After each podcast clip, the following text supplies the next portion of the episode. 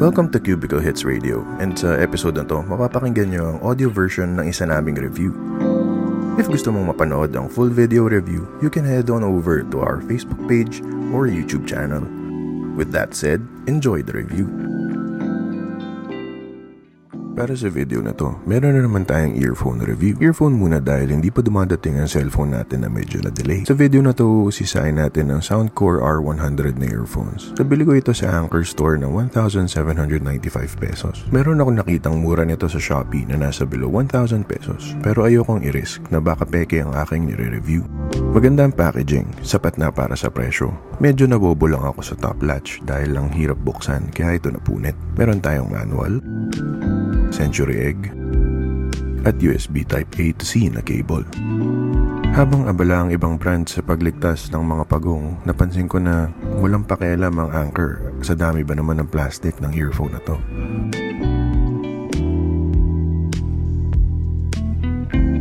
Nung nag-aaral pa ako, tamad ako mag-aaral. Kaya bago dumating ang teacher, nangungopia ako ng homework. At para hindi halata, pinaghahalo-halo ko ang sagot ng mga kaklase ko para magmukhang ako ang nag-isip. Gaya ng ginagawa ko sa homework ko, parang ganito rin ang ginawa ng Soundcore engineers habang pinaplano nila ang design ng R100. Humugot sila ng konting kintab ng Samsung at konting itsura ng Apple at umasa na lang silang hindi natin ito mapapansin. Ngayon ay naiintindihan ko na kung bakit katakot-takot ang dami ng plastic nito. Dahil ito ang isa sa pinakamakintab na earphone case na nakita ko. Siguradong hindi mo ito mapagkakamalang panghilod. Dahil sa kintab nito, ito rin ang isa sa pinaka-sensitive na earphone case na aking nahawakan. Aside sa mga kukolektahin mong fingerprints, ay pansinin nyo ang mga scratches. Dalawang beses ko lang itong nilagay sa aking bulsa, pero grabe nang tinamo niyang sugat. Wala naman akong graba sa aking bulsa. Sa earphone naman, takto lang ang bigat nito. Kamukha niyang AirPods Pro. At kung mahilig ka sa mayaman form factor, ay ito ang earphones na para sa'yo. Meron siyang physical button for controls para iwas accidental press. Pero dahil papaloob ang pindot nito, humanda kang madutdot ng eardrums mo sa bawat palit ng kanta.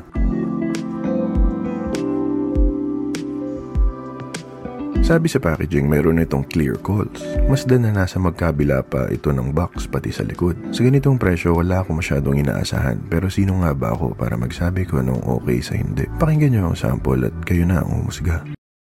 This is a microphone sample of the Soundcore R100. Babasahin ko lang yung script ko kanina. Sa ganitong presyo, wala akong masyadong inaasahan. Pero sino nga ba ako para magsabi ko anong okay sa hindi? Pakinggan nyo ang sample at kayo na ang umusga. Honestly, I did not expect much sa price na ito, pero medyo na-impress ako sa performance nito. Personally, I am confident enough to use this for calls dahil clear siya and hindi sobrang robotic. Hindi rin ito napuputol-putol. Overall, I am impressed with the mic quality. It is not AirPods Pro level, pero I am confident in using it and that says a lot lalo na sa price point na ito.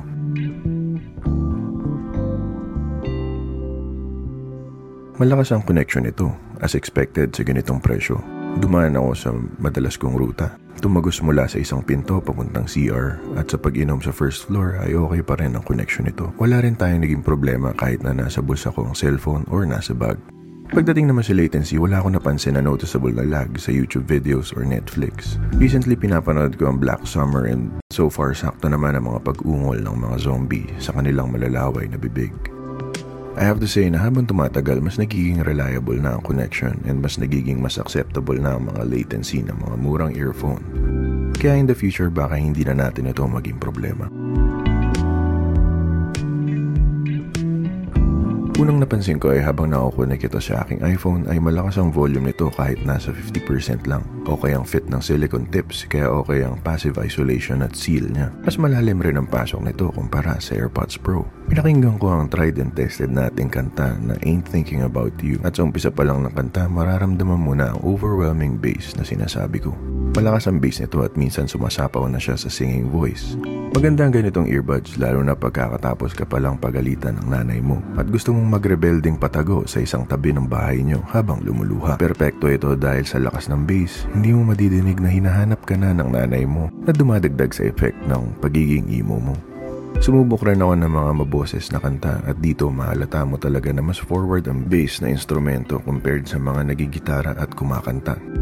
Para kang nakaipit sa gitna ng legs na nagtatambol. Pakinggan mo ang kantang The Closer I Get To You ng Foreplay, Patty Austin at Peebo Bryson para malaman mo ang aking sinasabi. Sa umpisa pala ng track na to, mararamdaman mo ng mas katabi mo ang drummer kaysa sa mga kumakanta. Kung mahilig ka sa mabass na earphones, ito na ang earphones na para sa'yo. Kung hindi naman ay mas mabuting umiwas ka na muna at maghanap ng iba.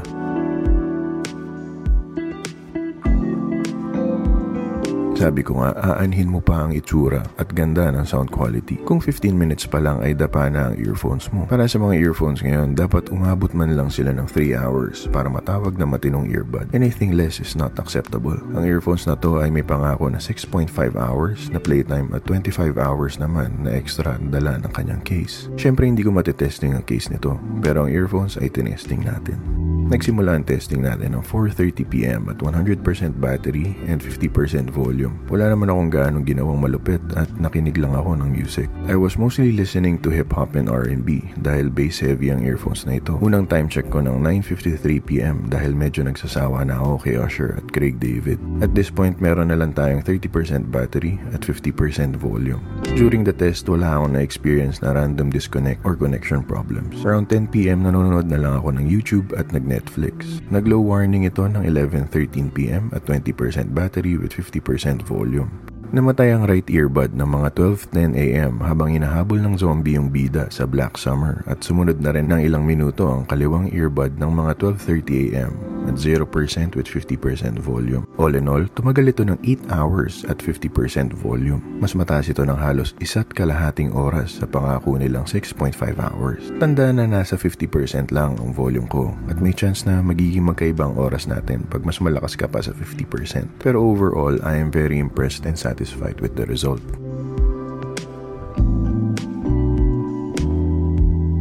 In conclusion, I have to say na I'm not a fan of the case. Masyado siyang glossy and medyo mas malaki compared sa GT6 and the AirPods. But I have to be honest rin, sino nga bang may pakialam sa itsura ng case or packaging niyang puro plastic? Para sa akin, sulit ang R100 para sa presyo nito, lalo na kung mahilig ka sa bassy songs. Sinamahan pa ito ng physical button control, solid mic, and solid battery life. Kung kailangan mo pa ng rason para bilhin ito, ay sana makatulong ito sa'yo.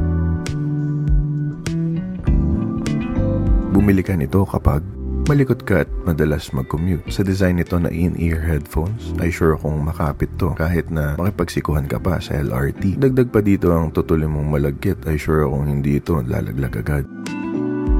Hindi ka nababother na makintab niyang case. Sawa ka na sa mayaman white at ayaw pinagmamasdan ng mga kawatan. Kailangan ng peace and quiet. Wala itong active noise cancellation tulad ng mga AirPods Pro. Pero enough na ang passive isolation nito para matulungan kang di pansinin ng mga utos ni mama mo. Aktibo at pala exercise ka na nilalang. Hindi ko pa ito na testing sa training pero masasabi ko na ito ay makapit enough na hindi ito malalaglag at sa presyong 1,795 pesos, mas madali itong i-risk kumpara sa AirPods 3. Naghahanap ng magandang budget option para sa akin, ang R100 ay isa sa mga solid na budget earbuds, lalo na kung mahilig ka sa bass. Kapag naghahanap ka ng matinutinong microphone sa ganitong price point, maraming basura sa ganitong price point and mataas ang standards ko pagdating sa microphone. And para sa akin, pwedeng pwede na ito. Huwag kang bumili nito kapag gusto mo ng earphone na hindi in-ear headphone tulad ng Halo GT6 na mapapanood mo gamit ang link sa taas. Nakakapagod rin sa tenga pag matagal kang may suot na in-ear headphone kumpara sa earbud style na headphones. Hindi ka maingat sa gadget. Malakas kumulekta ng gasgas ang makintab nitong case. Kaya if mabilis kang mabother ng ganito ay maghanap ka na lang ng iba. Kapag mabilis may irritate ang iyong tenga sa in-ear headphones. Namimiss mo na ang titig ng mga hold-upper sa kalye nyo. Alam naman ng mga magnanakaw na walang black na AirPods Pro. Ayaw mo sa bass. Mas pabor sa earphones na to ang bass to the point na minsan nasasapawan nito ang ibang nagsasalita at instrumento. Iwasan mo ito kung ayaw mo ng sobrang bass.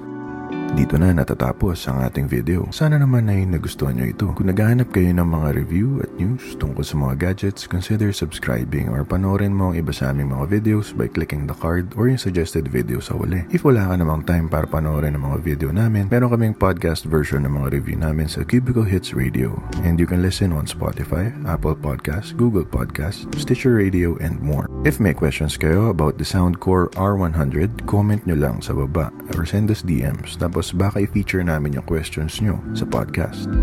Basta lagi nyo lang tatandaan, ang lahat ng ito ay opinion ko lamang. Bahala ka sa buhay mo.